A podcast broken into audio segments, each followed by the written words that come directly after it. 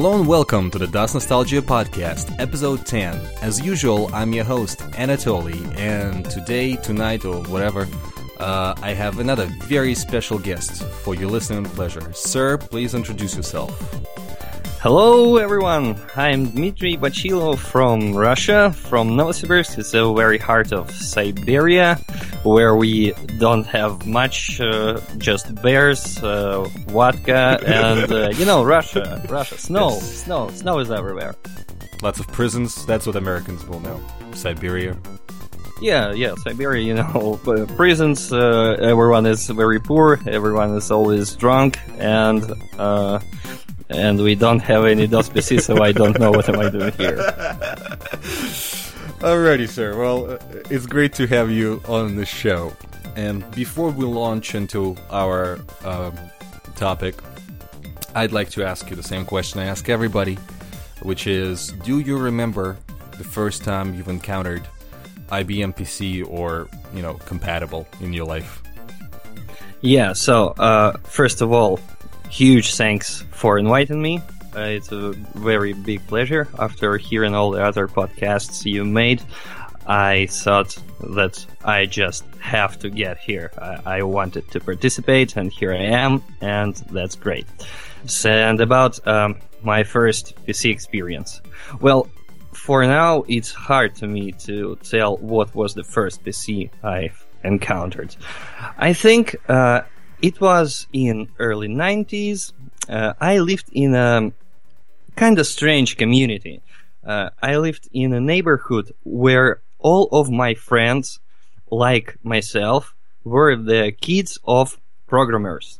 Everyone, uh, I, I, I live in so-called Akademgorodok, which is a science city where everything is, uh, you know, a science facility.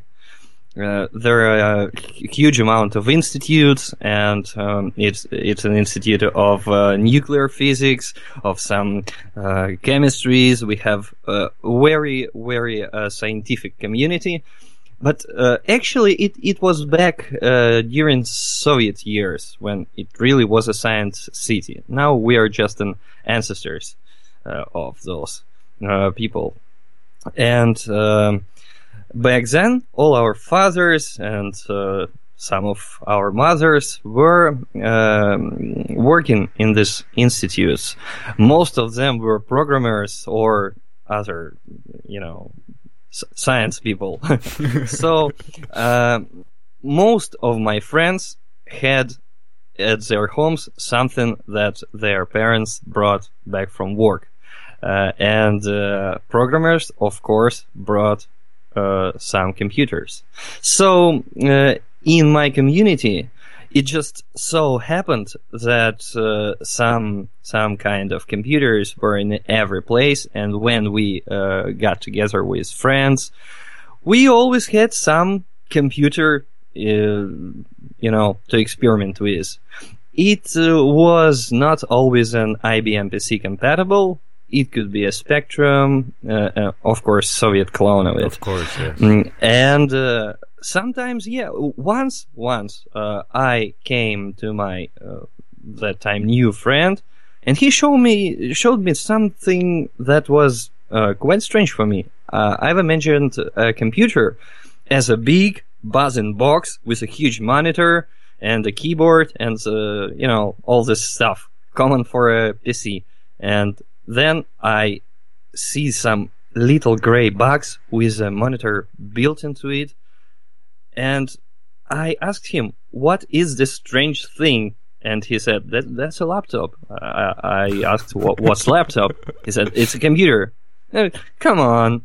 Uh, this can't be a computer. Computer is huge and loud, and this this thing doesn't make any any sound, any buzzing sound, and uh, it doesn't look like a computer. It can't be as powerful. It, it, it's some kind of a toy. And actually, he showed me that it was a real DOS machine. It was not an MS DOS machine. It was a DR DOS, uh, digital research DOS machine, which was totally compatible with uh, IBM PC, with uh, MS DOS. Uh, and uh, it had a Hercules monitor. Uh, I didn't realize what it was until like some years ago. Right. But it was a monochrome uh, 286 machine with 2 megabytes of RAM and it had an uh, like 40 megabytes uh, HDD and, and uh, 1.44 megabytes floppy drive. oh yes. And as a game that we used to play on this machine, we had Microsoft Quick Basic. so uh, that was our only entertainment. We used to write programs. I was like five during uh, that time. So we we had uh, Microsoft Quick Basic and the file called verlist.web. It was uh, uh, Russian antivirus Dr. Web's uh, list of known viruses yes, with it's an explanation. Actually, it, So, it got, it gotten so huge over the years too. It was like I remember Yes, trying to it- print one out. It's like 200 pages.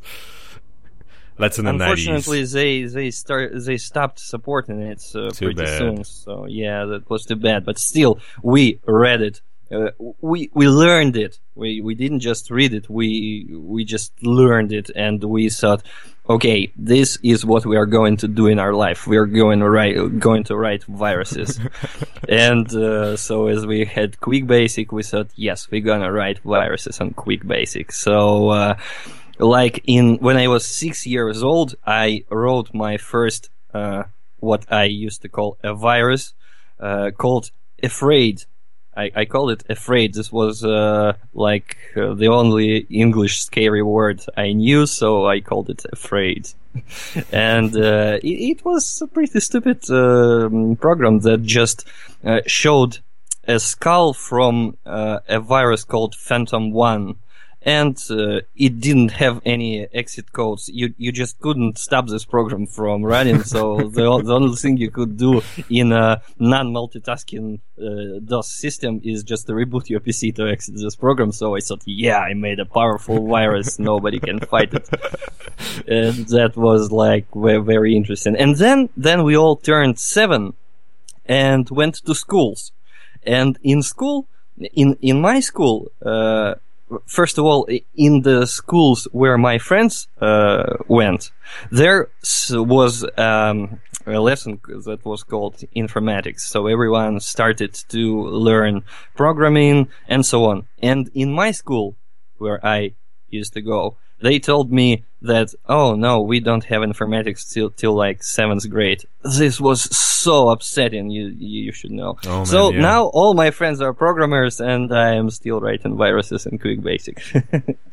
so that, that was like, like this. I think this was my first experience. Man, I see now. Well, no wonder you're so smart. Um, First of all, I should uh, tell listeners I'm not smart, so this is going to, to be oh man, no, come on. This is like Oh, uh, off topic. The the way I, I actually know about uh, Dmitry is uh, he used to do this show um, on on first Russian YouTube, uh, Russian Tube, uh, and eventually moving on to YouTube, which was called 16 Bits Ago, and it was a wonderful show uh, that covered a variety of topics, not just DOS games, but just platforms, engines, and all kinds of stuff. But um, Thanks. You're welcome. But what I'm really moving into now, Dmitry does this show about networking and the way it works. You know, and here it is. People always, uh, people people often tell me I'm like smart or whatever, but I know nothing about this. I know nothing about networking, despite being a, a computer guy for for a very long time. I have no idea of how any of this actually works. So, I like every time you put up a new episode, I watch and I'm just like, man, I'm learning so much. well, well, that, that's great. That, that's why I do it. But still, when I'm making an episode, I usually consult with something in the internet just not to make stupid mistakes. Uh, so yeah, this uh, this topic is actually very interesting because mm, my uh, meeting with networking technologies uh, was it, it happened not so long time ago, like in the beginning of the 21st century. Uh, for now, I am like uh, 10 years working in uh, system integration. I am a network engineer, I can say. Uh, so, yes, this is uh, how my life turned to be, but in uh, like late 90s when the, the those games were my everything. Uh, I didn't know anything about networks, so uh, I mean, now I can explain how a modem works. I can simulate it. I can uh, write an emulator which will emulate a modem and it will connect and uh, and so on. But I still think it's a freaking magic because uh, you know right. one it's, computer it's, it's, calls another right. one and they connect and there's carrier and the network connection and you can play those games. This is a miracle.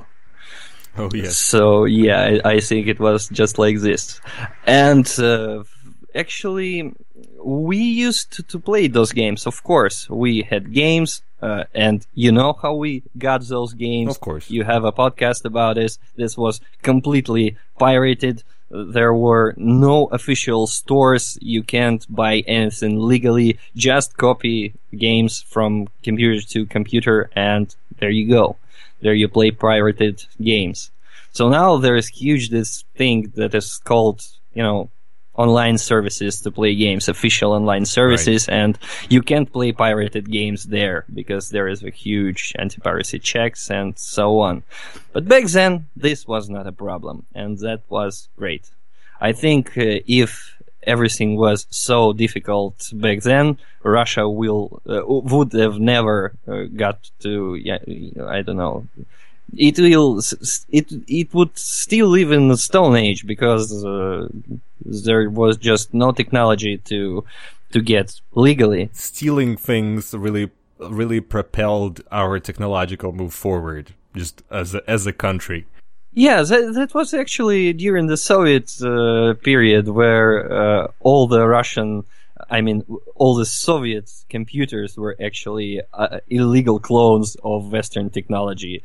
Uh, actually, in my show 16 bits ago, I have only one episode in English. Yes, it's a beautiful episode. This. Yes, please, people, look it up. I know I've linked to it like a million times, but just uh, uh, do you to ah fuck it, I'll just put a link to it uh, at the end, somewhere in the annotations to this uh, to this podcast, you'll find the link to that to Dmitri's uh, one English language video. It's it's fucking fascinating, especially for a foreigner. I assume it's fascinating to me, and I I, I grew up in this country, so I, I, yeah. I, can only assume you know it's something like it's a little bit bit of a uh, little little piece of sort of uh, home computer history that didn't exist anywhere near anywhere else.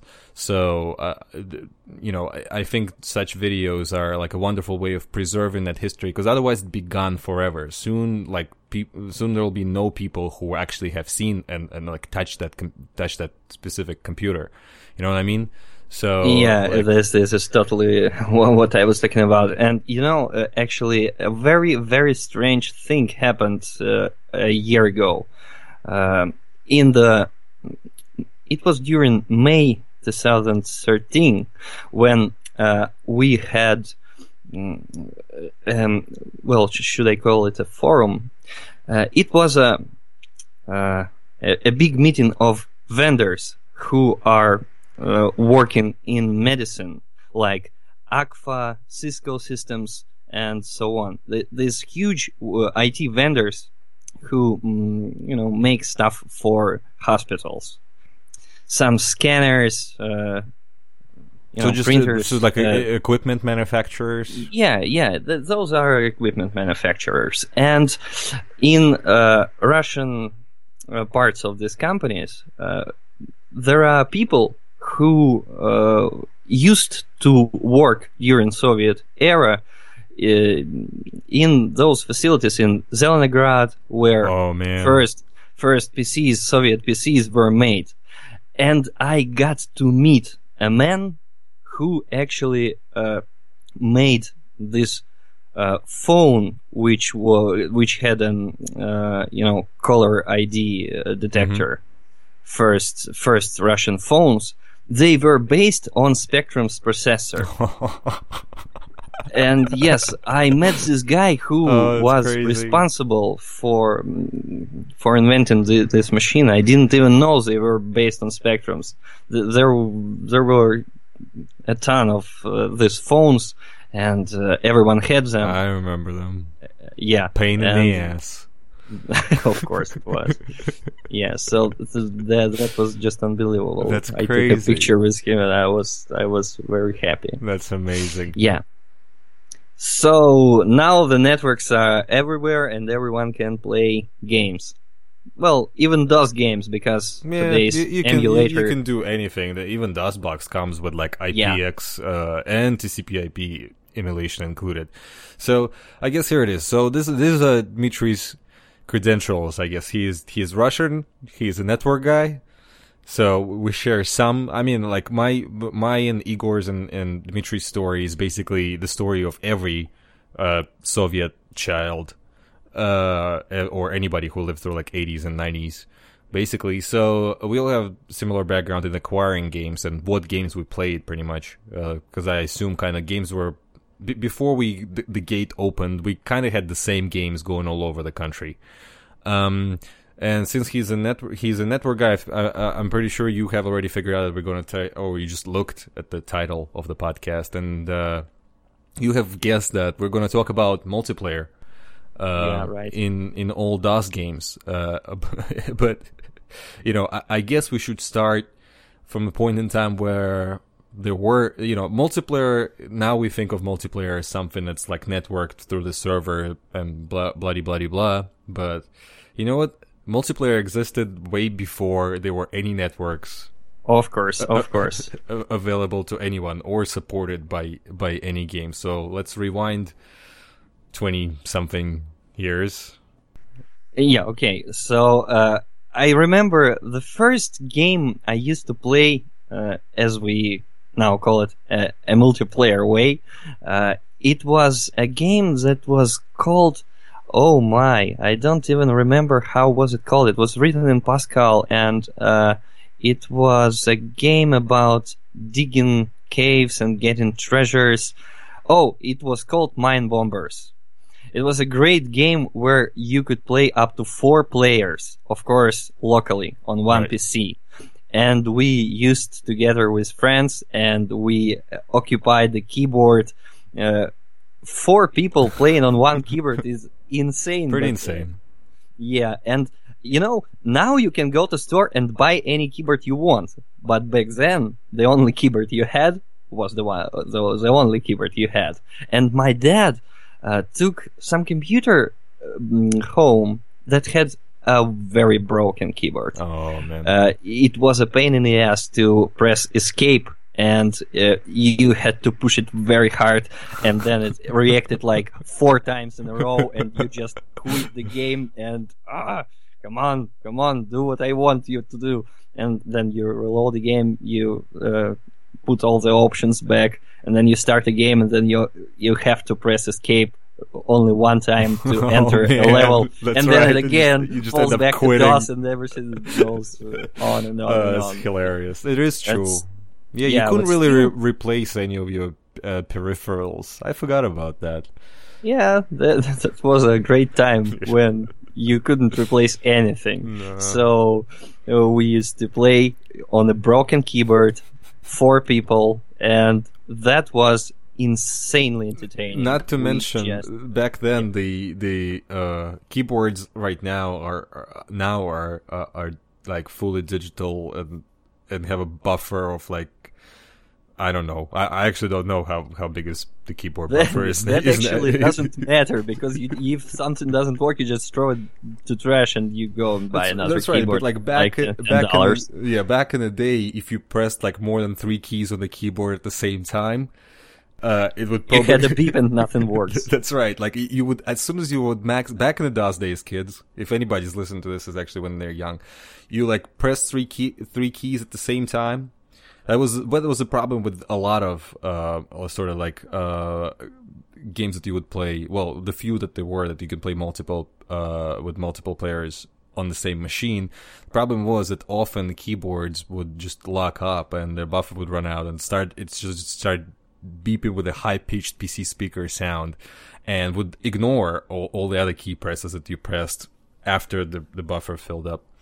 Um, something Yeah, that does- depended on BIOS and that depended on uh, the BIOS. the circuitry of keyboards. Right. There And- were different key- keyboards. Some of them worked, and some of them didn't. Well, I had the ones that didn't work, so and and, and everybody I knew also had those that, that didn't really work, and it was really annoying. And it's something that um, uh, that doesn't exist anymore.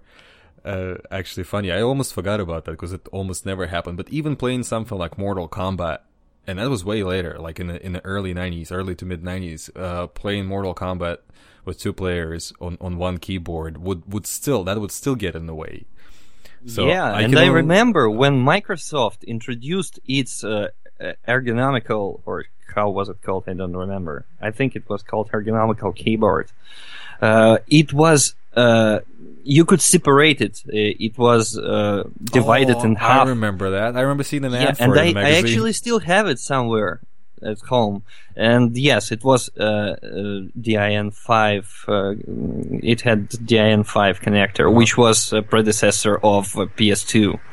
So uh, you, we used to plug this keyboard, divide it in, and it was much easier to play multiplayer DOS games on one keyboard Mm-hmm. with this keyboard and it was it was great, but uh, it was uh, you know the, the only keyboard I could found I could find that could work like this.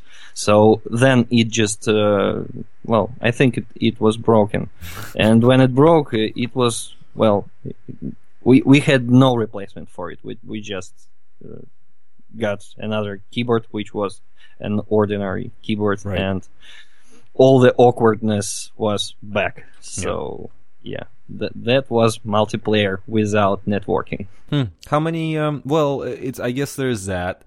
But how many games like you you can recall that would allow you to play, uh, have a multiplayer on the same machine at the same time, like uh, uh, all together. Besides, I mean, obviously fighting games, right? So we can you know the add Yeah, all- fighting games, so of course. All your Mortal Kombat's there. I remember one from uh, '92, the the port of uh, Bomberman uh, for PC, re- Yeah. renamed uh, Dyna Blaster. Dyna Blasters is a great game. It's a we great used game. to play it up until I think 2004. You can still play it just, just fine. I mean, it's it's it's your original. I think it's uh, mm, is it the PC Engine port? Uh, whatever the original 16-bit um, Bomberman game was, that's what Dyna Blaster is. Uh, and if you've ever played Bomberman, that's exactly what it is. So, and it allowed for uh, up to was it four people or is it three? Yeah, it, it was four people, but we never actually played it more than two people at a time. Um, but it was it was a great fun. It was very entertaining. You you could do all the stuff to each other. So Oh yeah. mm, it kind of was made to to be completed. So you fight against each other to who first completes the level. Level. That's right. But we never did that. Oh, of course. always used to, used to fight each other until you know. So that's uh, so that's that. Do you remember any more titles? Because that's the, the ones that come to mind. Uh, I I know later later like there's like freeware DOS releases that that had simultaneous multiplayer, but I'm thinking like, can I think of any more like commercial releases? The problem is that uh, we didn't have that much games back then, and we could make any game to be a multiplayer. I remember playing Quake with my friend, where I control the movement with my mouse. Yes, he he shot. So yeah, I, I did that with uh, Bullfrog's uh, Hi-Octane actually, because uh, the the the buttons were so far apart to control it. I'm like, I'll just I'll just drive and you shoot the you you'll choose the weapons and you shoot. But uh, I guess um, the other way of of doing that uh, in games, I mean, uh, more popular than having like four people play on the keyboard at the same time was what we now refer to as uh, hot seat uh, Yeah, m- multiplayer. So it's you would play in the same machine, but you would take turns, and quite a lot of games supported that. Uh, Yeah, but I remember mostly Windows games. Like the game we used to play the hell out of it, it was uh, Need for Speed 2 SE. We used to play it. Uh, it, it was a mm, split screen mode for two players to play on one PC. And yeah, that was huge fun, but it was only for Windows. Oh yeah. Well, also actually, that's what I, what brings me to this. Uh, consoles sort of pioneered the whole split screen idea, but uh, on in in DOS gaming, split screen is highly uncommon. Yeah, exactly. I think I remember that there was a port of a Top Gun game on the PC, on the DOS PC. I may be mistaken, but I think I remember playing it on 386 with a split screen. Uh, I remember playing something with a split screen, and I'm sure somebody in comments will be like, "You douchebag! Here's a here's a list," and I'll be like, "Oh man, I played like half of these, but I just don't remember." But there were some games with split screen. But Yeah, I- exactly. This is how it works. Yeah, If, you- it- if I see the list, I'll say, "Oh yeah, I played course, that and yeah. this and this and this." So, So it's yeah. that. So, but on PCs, split screen was not common. So we basically, before the arrival of the networks, were just restricted to games that allowed you to play simultaneously on one machine, which were not very many either. And I guess the most popular would be the hot seat mode, and that would be the, the case with like you know like Heroes of Might and Magic and uh, all the others like most turn-based things. I, I guess Warlord, War, Warlords. Can you do hot seat and Warlords? I'm pretty sure you could. Uh, so there's a plenty of turn-based games or games with you just select two players and does it console style, where one player dies and the second player takes over. Yeah, that's exactly how it was. But we still managed to play multiple, you know, games that were not supposed to be multiplayer as a multiplayer games. And I mean, like, we even played Command and Conquer Red Alert using uh, mouse and keyboard to play to, and, and we spent hours playing together with the, in this game, and uh, th- th- this was great. You know, you you be, you just going mad when you play this four hours. You your parents ask you to uh, take out the trash, and you stand up and you say to a friend, uh, "You have to help me to throw out the trash," and he says, alternative. and you know, there's just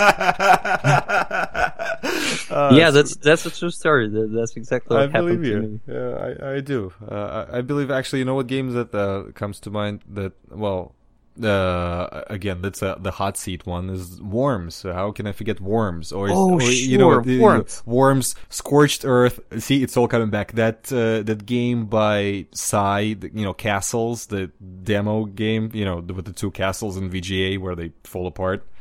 Yeah, You know I what know. I'm talking about, right? The- I yeah. know this game. Everybody and knows when, that when game. you mentioned Scorched Earth, I think I think I played Scorched Earth before uh, what I was talking about uh, in the beginning of this podcast. Maybe this was my meeting with an IBM PC machine. I'm not sure, but yeah, Scorched Earth was uh, one of the first games that I played on a PC, and uh, there you could play like with eight friends, I think. Th- the, that was a game with a, a huge multiplayer. Oh yeah. I don't remember how many tanks there could be, but uh, it was a big amount. Yeah. And uh, on some, you know, birthday parties, we used to play uh, as many tanks as there could be. Yeah. So yeah, that was a very, very popular, very popular multiplayer game from back in the day, pre Worms. Uh, I guess Worms. Yeah, I, I think Worms were inspired by this Oh, of game. course, yes, uh, no question about it. I mean, just about Yeah. every game like that was inspired by by Earth. Although you said you had quick, uh, you said uh, you had uh, Quick Basic. That, if it was a standard Microsoft installation, should have come with the uh, Nibbles and Gorillas, Microsoft Gorillas. Oh, well, uh, as I've mentioned, I used to program with Microsoft Basic on a DR-DOS. So the Basic was ported to its. I, d- I don't know. We, we just copied Basic from somewhere and put it to this Oh, okay. DR-DOS machine. So, so no, there were no. Uh, Too the- bad. But yeah, like Microsoft Gorillas would be one of the early ones, like that sort of competitive, uh, take your turn, shoot at the other guy kind of things. Do we move up to like the, I guess we jump to like 93, 94, or do we, do we keep talking about games that, Oh, well, I, I think we could, we could keep talking and digging the stuff, but I think in general we mentioned Yeah, everything that pr- pretty- personally I remember. yeah, same thing. It was all, it was basically just those choices that you, you were stuck with. And yep, it really hasn't changed much until the arrival of, of the, the big one. The, the big game that changed, at least uh, for me. I, I would I would mention uh, Golden Axe, I think that was the great game to play together on one computer. So yes, Golden Oh, yeah. Axe was ported to DOS Oh, that's uh, true. Know from? Uh, from console, I think. I guess yeah, there was like an an, uh, an odd arcade beat 'em up that uh, was ported nicely and not like you know a lot of there were a lot of early, especially in the 80s, there was a lot of uh, DOS arcade ports that were kind of shitty. Um, so Golden Well, Axe, yeah, Golden there, Axe, there was a ton of them. yeah, but Golden Axe wasn't wasn't one of them. Uh, it it was actually fun to play together, and it was just basically Golden Axe. Maybe not as good as the arcade version, but just as good as the Sega version. So Well, I remember it had very nice music, PC Oh, yeah. speaker music. So yeah, it, it's one of those games. why that- I remember yeah, it no, It was all all very cool, but yeah. So I guess now is the time to fast forward a few years to to the. Uh, I are we on the same page? Because I'm building up to Doom. Uh, I- Well, yeah, Yeah. of course. The Doom is a major multiplayer title. Oh, yeah. because Doom changed everything, uh, and Doom changed the world, uh, every part of the world, and Doom changed Russia in, in many ways. Yeah, because in Russia, most computers that were, you know, like officially bought uh, when business started to grow in Russia, uh, business needed computers. And uh, the computers were bought uh, from different places, but they were rarely bought officially most of business computers, most of computers that were installed in institutes were actually stolen.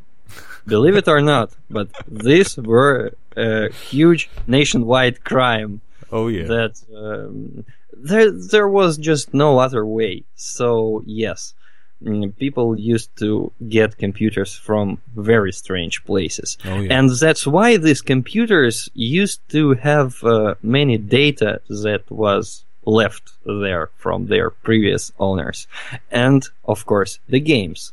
So I don't think that you could buy the computer back then that didn't, have, Doom. That's right, and yeah, if it didn't, you you you took care of it very shortly, and you know. Uh, Yeah, I remember. I, I bought my first six uh, floppies exactly to copy Doom. Of course. So, yes. And uh, then uh, I didn't even know there was a multiplayer in Doom. I was playing it and playing it and playing it again and again and again.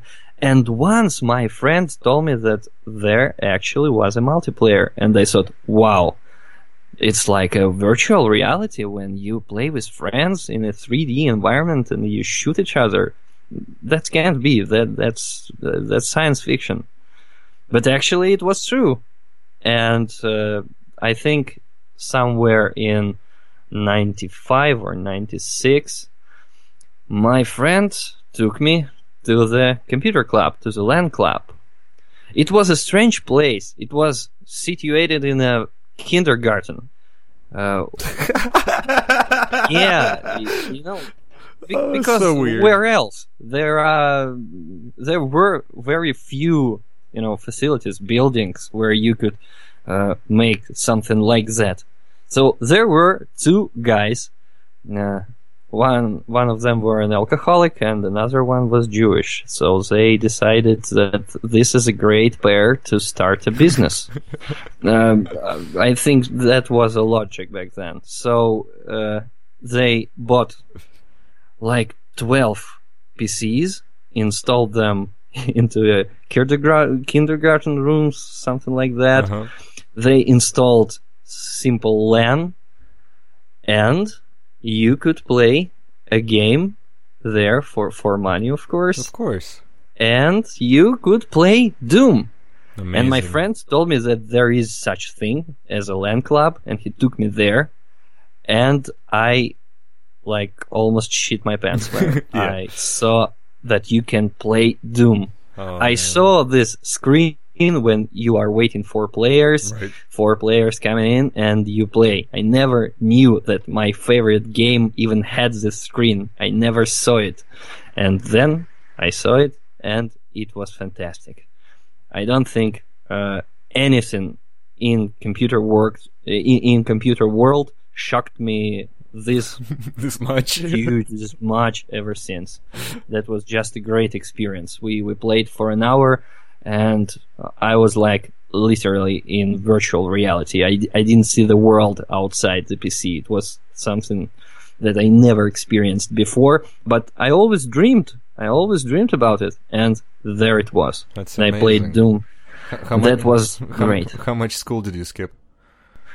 Oh, it, it's it's countless. I don't think I can tell exactly because everyone was skipping school. Oh, of course. I. I remember that I I I my, I am a child of a single parent. So um, uh, when my mother left for work, and sometimes she would go on trips to Moscow that would last like days, so I wouldn't have anybody home at all. That was really a perfect time for me to just to just take my money uh, and, and go to like LAN club and play for like 11 hours. I'd like I couldn't take the all the headache from the from the CRT radiation anymore. that was amazing. I actually uh, found out that my friend who told he was sick for two weeks didn't uh, lie at home uh, in a bed. He was spending all this time in a LAN club playing Doom, and he told his mother that school is closed for some reason, That's so it was completely legitimate. And finally, she found out that he was just skipping school, and it was a huge scandal. but that's another story. No. Oh man, I have. Here's an embarrassing story. I don't know if I'm going to leave this in, but because it's kind of. Um, but one time when I was, uh, what happened is I was sick uh, at one point. I was kind of, you know, I was having, I don't know, maybe the, the the flu, not really the flu, just a bad cold. And my mother, before she left for work, uh, she called a doctor for me. And for for foreign people who don't have uh, social medicine, this would be this would might seem a bit weird, but in Russia, doctors for children actually go to your home. Um, but they, they will not tell you when it will be, so it will could take like six, eight hours. Uh, but they will eventually show up uh, at your house.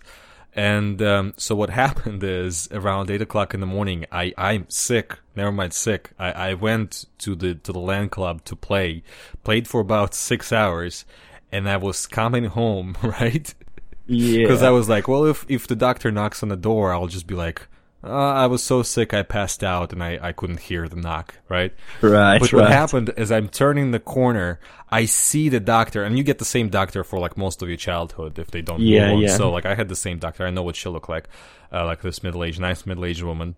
Uh, and I saw her go inside my apartment building. So, so what happened? And I lived on the seventh floor, right? And I'm still sick, and I just spent six hours like staring into like I don't know if I'm lucky a 60 hertz refresh uh, like refresh rate monitor, but probably like 50. So Yeah. I'm having a massive headache, and I see her go in and and call the elevator. Uh, like so, so I just wait for her while she's calling the elevator. I'm like close. I'm like right behind her. She doesn't see me. She goes in the elevator. I run. I outrun the elevator onto the seventh floor, open my door, lock the door, fucking take my clothes off and dive. Like, like I changed my clothes so I can let the doctor in. Like I made it just in the nick of time. Uh, Some sick kid, huh? yeah, I but I was sick. That's that's the that's a part of the story. Like I didn't lie, but ne- like back then, nothing could hold you. Never mind if you were sick. I don't care if I were half dead. I, I would have still got up and and went to play games. LAN clubs were evil, and especially those things in Russia. They lasted forever. Like that's uh, I played all the way up to like Counter Strike. I was in a clan playing playing Counter Strike and Quake Three, and that's when you know you add all the alcohol and cigarettes into the equation. Uh, Of course you do. and they were at that point they weren't in the kindergartens in, in my town. They were like a, a bunch of like they bought like like two three story houses that were like uh you know about to fall apart like almost literally. You know go in and you would just see like climb through like a cloud of smoke Yeah. uh, and you just you just leave the money and you just go to the nearest machine. And they had a specific type of smell. Uh and yeah i remember those things really really well. So LAN clubs were uh, very popular in russia i don't know if they still exist Um, Well, n- they did exist, all- but like I left Russia in nine in two oh nine. Uh, I left Russia in two thousand three, right? And they still existed at that point. So Yeah, I think that that was the year when they disappeared. Pretty because much, 'cause- it's the exact year when uh, all this broadband networking Started breaking. to to yeah to, Yeah. To, to homes, so It's true. everyone had a LAN connection. So you you didn't have to go to some LAN club. You're actually really lucky to find Doom in LAN Club because this my, my multiplayer experience with Doom is different, and I always thought that that was the majority of experience because basically what happened is, uh, like we said, in in Russia it was really hard to buy peripherals for your computer for the longest time. So uh, you might not have had uh, you know a modem or or or or anything. So w- what happened is Doom uh, out of the box supported the null modem multiplayer. Right, right. And what happened around that time, you could buy like a like a, a popular science magazine, right? And the popular science magazine Yes. w- would actually have instructions printed how to make your own. You couldn't buy a null modem cable. Uh, and I mean, I'm sure there are parts of the country where you could buy and import one, but most often people just made them. I remember how to make it. You just connect the second uh, second pin to third, and then third to second, and then seven to seven, and eight to eight, and there you go. There you go. It's just an amalgam cable. Yeah, so- cable. It- so you would- It's ma- So uh, Russian Science magazine actually printed a lot. Like some of them printed how to make some some of your PCs. Like I remember, like the you could build like your own Spectrum clone on one. Uh, I remember seeing it the null modem cable, and of course how to make a, like a, your own uh, Covox. Uh, yeah, yeah, right. So all those things. So uh, yeah, imagine im- this is how badly we wanted to play multiplayer in Doom. We we made our own cables. We went- Yes, but that was much later because you know when you're a kid, n- n- nobody nobody had two computers at one home, and if you want to bring your PC to your friend's man, house, it is prohibited. Oh, know. of course, no, but I No mean, parent uh, will allow that. People did that at work, like basically, like um, where my mother worked, like the security guys made made null modem cables, and they just played Doom all the time. Uh, I came not Of to course, a LAN club, I just came, came to my mother's work and just play, play, play, play, play, and you know, people who weren't kids, ad- adults did that, you know, like uncle this and father this, just you know, if they did play Doom, and a lot of adults played Doom. Yeah, that's right. But in in our LAN clubs, we fortunately had oh, these was, games. it was just yeah, it was just kids, yeah, of course. And in the beginning, there was, uh, I think, there were uh, DOS machines without hard drives. They used to boot from some Novell NetWare server. Yes. And uh, when uh, you play Doom and uh, some guys come in and they want to play like Carmageddon, it loads and all network is literally down for a minute uh, when the game is downloaded Yes. to the computer. I remember that. One of them. And of course, they, they get their ass kicked by the guys who play Doom at the same time. I so, do. I remember that. Actually, uh, uh, I told half of this story before on on the on the Doom podcast. Uh, oh yeah, oh yeah, I, but, but I what, what the, the half that I didn't tell is what happened. I went to this. Um, uh, I crashed a bunch of uh, teachers liked me, so I went to this computer center where I wasn't really. I, I you know, it was for like almost college um, level kids, but I was just a. I was just a, a like a your regular. I don't know teenager. But everybody liked me there. I was allowed to like go to classes and shit like that, which was very nice of them. I, I and now in retrospect realize how much that really affected my life. And there's people being nice to a kid um, because he wanted to learn things, you know. Uh, so important. But um, Yeah, that was great. What happened is I was in one of those classes and it was nobody wanted to do anything, and like there were a couple of people working on the projects, and they have a, of course, like everything. The only like local network that you could have at that time is the Novell network. I mean, one, maybe not the only one, but the only one in in anybody in the post-Soviet space used, right? Uh, so uh, yeah, so the, uh, we're all playing. The teachers playing Doom because I brought Doom shareware, and periodically it locks up, and we're like, it it locks and just it it just hangs, yes. and we're like, what the hell's going on? And and the fourth. On the fourth try, we figured out one of the guys is like, this, this is the asshole. He's copying files through the network. So every time, it wouldn't just like, it wouldn't just hang up for like, like, uh, so as soon as he started copying the file, it would just lock up, like just throw off Doom synchronization instantly. And just lock it up. Uh, it was just like uh, it was such a big thing back then. Uh, I, I, still remember it to this day. Like so many years have passed. Uh, but, yeah, but that's yeah. that's great. That's mostly everything we had until like in '98. I got my own. Finally, I got my own PC. And of course, the first thing I wanted to be in it is an hardware modem, of course.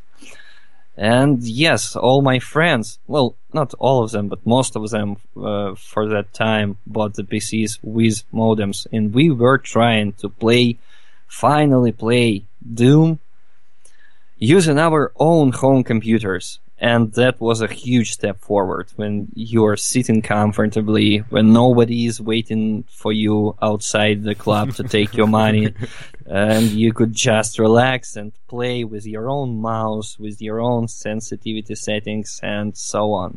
That was great. I, I, uh, until, until already... you encountered the, the, the amazing Soviet phone phone. Um, phone companies that yeah uh, actually yeah the lines were awful. Yeah they're they're they're pathetically awful. But actually actually we uh, didn't even know that there were uh, such uh, um, you know such a screen which says uh, well waiting for players and no carrier. Right. Up until like 2002 when software modems came in they were cheap but there were shit because when you play them, the carrier just is lost like every five minutes, right. and that, that was awful. When we had this slow but good hard- hardware modems like 3Com, US Robotics, and Zyxel, mm-hmm. all these modems were great, as now I recall. And when these cheap modems came, they were fast, but our lines just refused to work with these modems and still still we used to play and it was just great. And uh, as you mentioned these LAN clubs lasted for years. So uh, sometimes uh, we still went to those clubs to, to play like uh, four people at a time because modem is still uh, player versus player right. two players at a time. And yes those uh, LAN clubs uh, well, they transformed into something more civilized. Uh, and there were new service you could order uh, a full night of playing, so you, you didn't have to go there during a day work time. you you you could buy uh, like hours from like 10 p.m. to 8 a.m. for the price of like four hours of daytime. Right. And spend the night there. And of course, you could bring some alcohol and of course, uh, and, and, a huge party was oh yeah in this place. And it was great, but of course, the, the parents were against all this stuff. Oh, absolutely. So, yeah, but uh, again, that was uh, later when we used to play this uh, uh like this. So it it was Quake 2 already. So oh, yeah. th- that's that's a little bit another story. But still, you know, when these uh, LAN clubs um, got more civilized, they had um, a great hardware. So I remember when one of those clubs just opened, they had like 3DFX Voodoos inside all these PCs. It was uh, pretty powerful hardware. Not everyone, uh, I mean, uh, hardly anyone. Yeah, very had, few people had 3D accelerators. Yeah, such great uh, hardware. But still, when we came there, we wanted to play Duke 3D. So we booted to DOS. Of course, there were Windows 95, and mm-hmm. we wanted to boot to DOS and play Duke like this. And we start Duke, and we see some high resolution, like 640 by 480, I think and we say to uh, the management, "What the hell is this? We want to play Duke 3D like we used to play it. Only low resolution is acceptable for us." And they say, "Why? We have so powerful PCs." We said, "No, this is this is wrong. Duke 3D is meant to be played in a low resolution." And uh, actually, this was not only a habit. It, uh, well, resolution affects frames per second. So Right. if you if you play low resolution, you have more frames per second. You have uh, a bigger chance of winning in such a game. So yes, we turned all the settings down to minimal, and there we go. that that that was a great way to play. Uh, you know, I even had a friend who um, whose father was um, a head of a distribution company which sold uh, PC parts to the uh, you know companies who sold computers to the end users. Right, right. So this kid had uh, an access to um, all the new stuff. When I first heard that you could place a CD inside a computer and uh, connect a microphone to it, I simply didn't believe him. Why? Why would you connect a microphone to a computer? I didn't even know that there was such thing as a sound card. But actually, yeah, he was the one, uh, he was the first guy I knew who had 3DFX. He had access to these machines, but he was not so great at computers. And once he asked me, uh, dude, you have a modem? Let's play some Doom. Or, you know, even better, do you have a 3D FX? Because if you do, we could connect using 3D FXs. It would be much cooler. I said, what? He said, you know, you connect with the greatest stuff in your PC. If you have uh, 3DFX, we could connect not using modems, but using 3DFX. That would be very great. I said, okay, let's try that one day. So yeah, th- that what happened. But yeah, I used to go to his place to see what the games should look like and should sound like. I think he was the first guy who showed me how Doom sounds not with a PC speaker but with Sound Blaster, and it just blew my mind again. I can't even count how many times Doom blew my mind. yes, it's it's pretty amazing, man. yeah. Those times of, of kind of technological wonders are gone. Um, especially Well- uh, well, I mean, especially being from like uh, I, I think it, adds to our amusement now. That's because we were from such a uh, I guess we we had such a, a deficit of, of technology for a common man uh, to go from that to a lot of technology eventually being available. I think makes it you know makes our memory uh, you know we, we sort of everybody likes to reminisce uh, about those times, especially people you know sort of like our age. Uh, yeah, of course, of course. Absolutely, which was not the case for most of the other world. You know, most of the other world, so things just existed and sold in stores and and whatnot. You know, you could just, eh, you know, and uh, actually, like here's here's an example, right? Like for example, this we just told you all the shit that we had to go through just to play Duke 3D. With, with Yeah. with more than one more than just two people but you know like in america they had all those other services you know you had like s- stuff like TEN or DWANGO uh yeah, exactly. Which what- like I, I, I don't re- even uh, honestly because I've never encountered those services. I don't really know how they worked. Uh, that's a bit of a mystery to me as well. Uh, yeah, exactly. And for me too. I always wanted to play TEN because it was advertised. at in the end of Duke 3D or Yeah, Shadow yeah. Warrior, you quit and you you get the TEN splash Yeah. screen, or maybe even blood as well. And um, and yeah, like I always would like to, but you know, uh, calling uh, calling long distance to another city was expensive enough. Calling long distance to another country, like your parents would pretty much just like, I don't know, just get, have you shot or something. Cause Yeah, yeah, it's- something like that, I think, because it was like uh, their one month's salary per minute. pretty like that. much yes it, it, it's true um yeah so there's that like if uh i I guess uh, i really have nothing to say about those kind of server services like if you if you have uh, used them uh, please leave a comment. Find me on Twitter or on YouTube, wherever you can. Just uh, just leave a leave a comment of how well it actually worked and how much did you end up paying and did your parents kill you and uh, all, all all that other good stuff. So I, I would really like to know. I have some sort of idea of how how it was executed because I read the books. But honestly, I, I I have hard time imagining the, the management of, of, of such network and how it actually uh, uh, applied in practice. But actually, I have a question for you. Have you ever played the original first Quake uh, DOS over over a modem? Yeah, of course I did. Remember and, how uh, shitty it was because Yeah, because there was It had a no huge lag. there was no interpolation uh, between uh, you know now where the Quake was sort of a seminal uh, thing in that sort of uh, respect because the original DOS release of Quake didn't have any player movement prediction.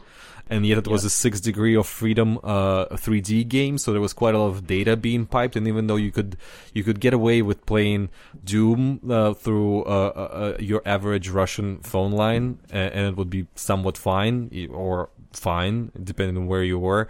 With Quake, though, you got like uh, you got mo- just multiple moments where you just everything just stops, and you can still use your mouse look uh, and you would just stare at like grenades halfway on, on their you know, on I way even to remember.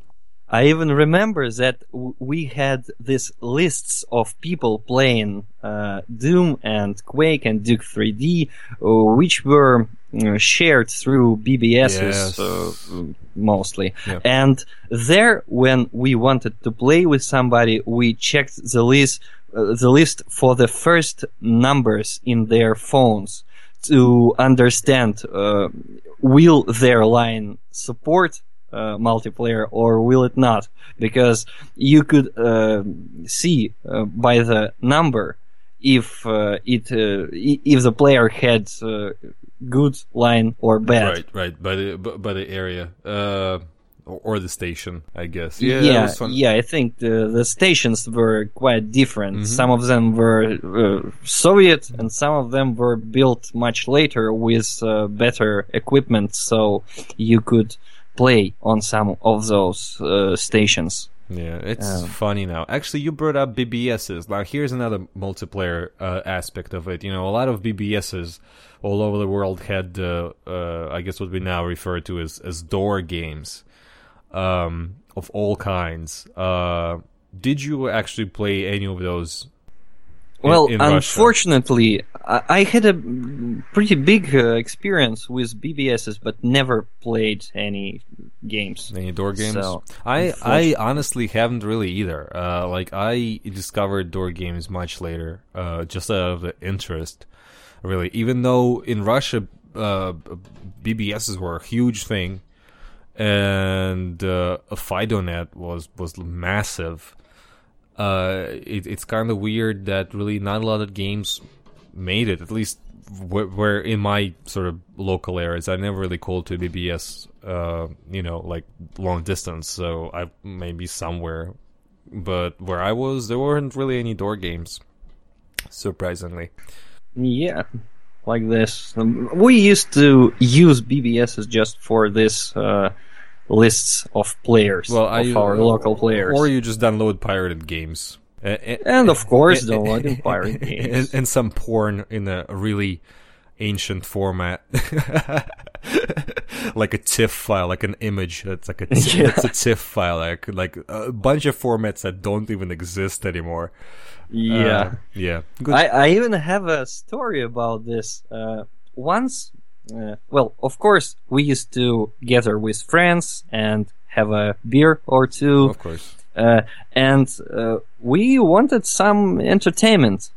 And when you don't have any internet, uh, and even if you do, it's very expensive. So uh, if you connect by modem, you have limitations of time. So internet was out of the question, and we wanted to have some entertainment. So of course, like any other kids, we used to prank call people. we used to prank call people, and uh, well, we just uh, took a phone, dialed a ran- random number, and asked some stupid question. Of course. Uh, like, uh, you know, is your TV working? And the person on the other side says, "Do you know what time it is?" And we say, "Of course we do. It's like uh, two in the morning. so what about your TV?" And most people just hang up. And when it was my turn to prank call someone, I took a phone, I dialed a random number, and the person on the other side was pretty sleepy, but still he asked, "Yeah, what?" and I understood that I uh, I didn't think of anything to say to him. Oh. Uh, so I I asked the first thing that came on my mind. You know what I asked? I asked, uh, do you play Duke 3D? and and you know what he said to me? He, He said yes, "Oh, right? sh- oh, sure, I do. you want to play right now? I, I, I was shocked and, and said, "Of course I do. Of course I do." Uh, so he said, "Okay, redial me like in five minutes with your modem." He was still very sleepy, and, and he said, "Okay, redial." And I understood that I didn't even know what number did I dial because uh, I had a very old phone with no screen right. to tell me uh, the number. So I asked, "Oh, okay, can you tell me your number again?" Uh, oh, right. And he told me his number, and in five minutes we were playing Duke 3D. That's that night was. I made a friend. That's so, amazing. Mike Techno, if you listen to this, that was a great night. You're a great guy. so like this. That's a great story. Uh, uh, I don't know. I really don't have much to add. I pretty much shared kind of all my multiplayer DOS experiences that are specifically related to DOS. Uh, there are very few. I mean, technology was kind of limited, and a lot of things were developing at the time, so not a lot of games had multiplayer and. Um, you know i'm just uh you know i do miss those games a lot uh, i i do want to say that like say let's take doom right doom is a perfect game and i i went on uh i i hope that everybody agrees i was going to say that you know like multiplayer in doom is like fast and frantic you know the, the, the you run as fast as a rocket. And that was like so much fun. Also not just deathmatch but cooperative play. Something that's now is like largely forgotten. We kind of just concentrate if it's a first person shooter we mostly concentrate on competitive thing. But i will say that like doom not only has some of the best deathmatch just because of its speed and its uh uh and its just uh you know whatever uh its simplicity i guess but it also has uh, the cooperative game is is really amazing if you can get like something like like a final doom uh wad and and find four people to play final doom with you on the highest difficulty not nightmare but on ultra violence Of uh, course. it's it's it's an amazing experience. Even to this day, this sort of co-op experience in Doom is is pretty amazing. Uh, and it's something that we don't really see nowadays at all. We see all kinds of deathmatch, and now it just it's the speed that changes. Everybody looks like just they just crawl around. Uh, so yeah, of course, Doom is like a step up where everybody just races like a car. But I think cooperative play is even more neglected. And something like if uh, if anybody is who is listening and you you have you you gotta have a copy of Doom somewhere, right? It's even included in something. Like if you bought Doom 3 BFG, which you really shouldn't, but if you did, it's included. Like get yourself the uh, you know Skulltag source port, and you can play Doom with a variety of people online. Probably have your ass kicked quite a few times, but Of course. but but it's it's but still like it's the if you've never experienced multiplayer in something like Doom, um, then uh, th- then you you have to somehow find somebody to play with. If you have more than one computer at home, just that's it. in- Invite a friend over and just just do it uh, because Doom is an amazing game in so many ways, including its multiplayer. Its multiplayer changed everything, changed the world, and it uh, nobody really repeated that because we started developing into a different sort of direction eventually. So, but it's fast and frantic, and cooperative play is very engrossing and, and fun on the highest difficulty levels. Please, please, if you if you've never never played it, correct that mistake as soon as possible. Yeah, I miss cooperative play very much because it was. Uh, I think I played cooperative Doom the most when I rented uh, the LAN club for a night. It was a great way to spend the night Mhm. because yeah, you you could beat Doom in in like five or six hours playing with someone. Of course, you can do it much faster now. Now can, Everyone knows that, the, but the, the first episode is like half hour. You're like done. yeah, of course. But uh, back then there was no internet. We didn't know all this stuff, all, all these cheats maybe. So we just used to play with pleasure and honesty, you yeah, know. yeah. So and it was great fun. Uh, I think in Quake 2 there was uh, also a cooperative. I guess, but I'd Uh, never played much of uh, Quake, the original Quake multiplayer, just because you know over a Russian modem line it was just like death. So Yeah, didn't- exactly. Didn't make It- much it- sense. It's it's it, it was World, pretty amazing how uh, when uh, first Unreal Tournament uh, showed up, and you could actually play it uh, with a modem uh, when uh, Quake 3 was out of the question. So yeah, th- that was interesting, but that was much later. well, this is it. I don't know. Do you have any anything else to add? Because I'm done. uh, well, uh, in this uh, area, I think, yeah, th- that's it. I-, I remember how, uh, well, you said that games back then during those times uh, used to work with uh, IPX protocol. Mm-hmm. And uh, actually, this is interesting because all modern networks were built using TCP/IP, of course. Mm-hmm.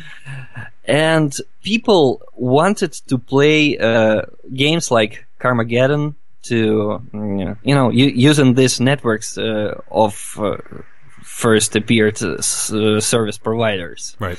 So, uh, yeah, and we simply found out that if you buy a pretty old Ethernet card, which had DOS drivers, you could do that.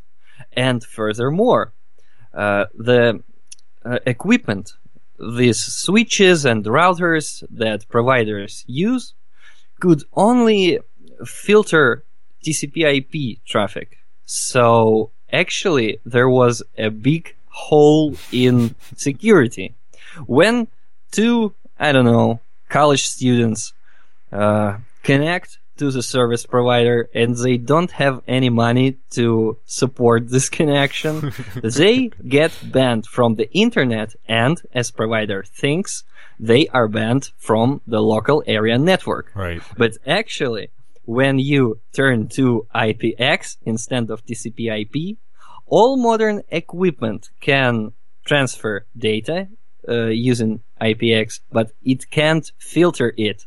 So two banned guys who are not paying for their network can play Carmageddon. Oh man.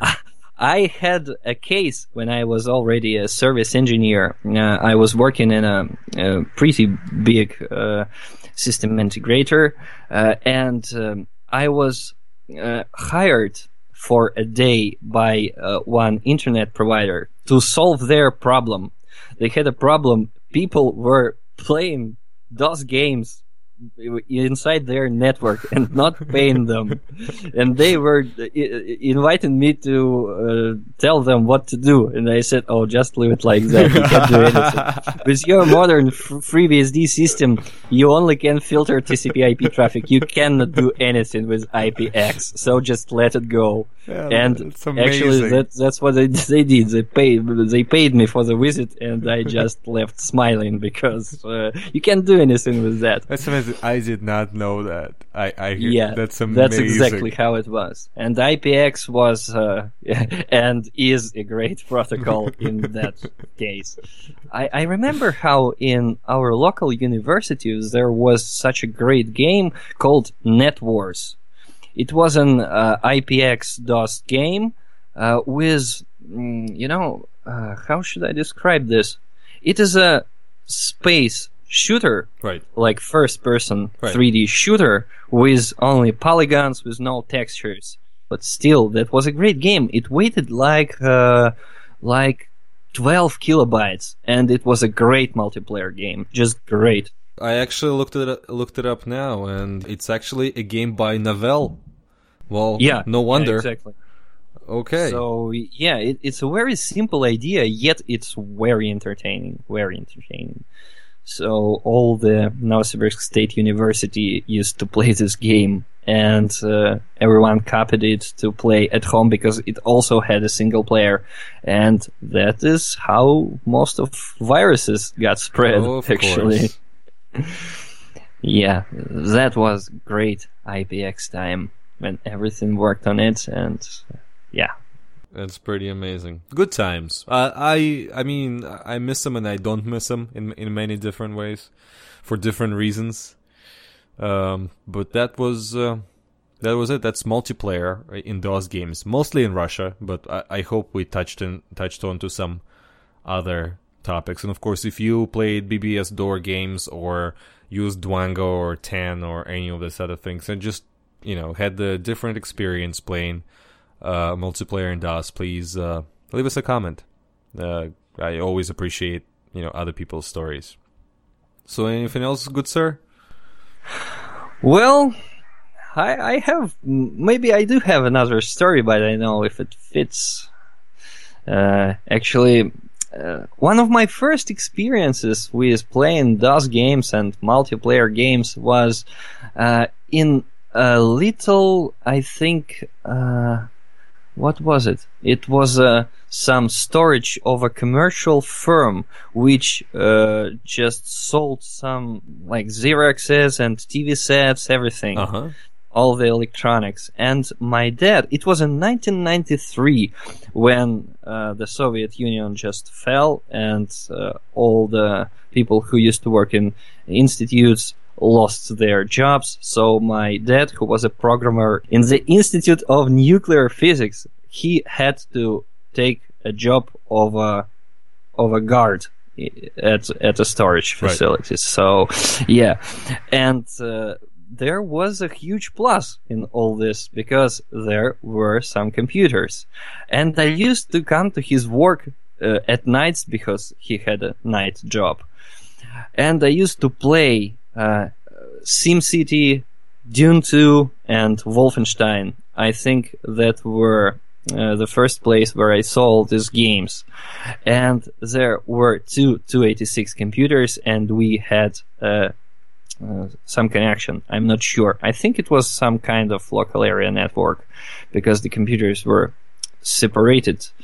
Uh, they were in different rooms, so I don't think it was a modem cable. So yeah, and we used to play. Uh, uh, I don't think we could play Doom because the machines were Slow. pretty pretty slow. Yeah, but we used to play some simple multiplayer games. I don't even remember what they were. They were very very simple, and it was like a proof of concept more than anything else. So yeah, I used to play the, these games there, and this place is like a a, a holy place for me. uh, and you know, uh, when this firm got closed and my father uh, stopped working there, I wanted to visit this place, but it was turned into a bar. Oh, and man. I was and I was too young to visit bar, so I couldn't visit my uh, my holy place. Right. Uh, so time passed. I turned 18. I could go to a bar and the bar closed and nothing appeared there. I was so disappointed. And uh, it was like three years ago when this place again turned into a bar. And I came in and oh my god, everything is like that e- except now there are tables and Right. drinking and all this other stuff. And I, um, I sat at a bar and told, um, uh, bartender to give me something to drink, and he said, "Oh, uh, wait a second. I think we have another bottle at the storage. Uh, I will be back soon." and I Oh, said, man. "Okay, when you will be going on that car uh, on that corridor, please. Uh, th- there is a huge pipe uh, going on on near the floor, so please watch your step." and he so, said, "What? How do you know?" Uh, because yeah, it is there. And I said, "Oh." You know, I used to sleep there, and uh, he said, "What? Oh, that's a long story. Just give me my, just give me my drink." I was so happy to be there Oh, again, that's and it amazing. it was a very great place. And now this bar is closed again, and and I can't access this facility anymore.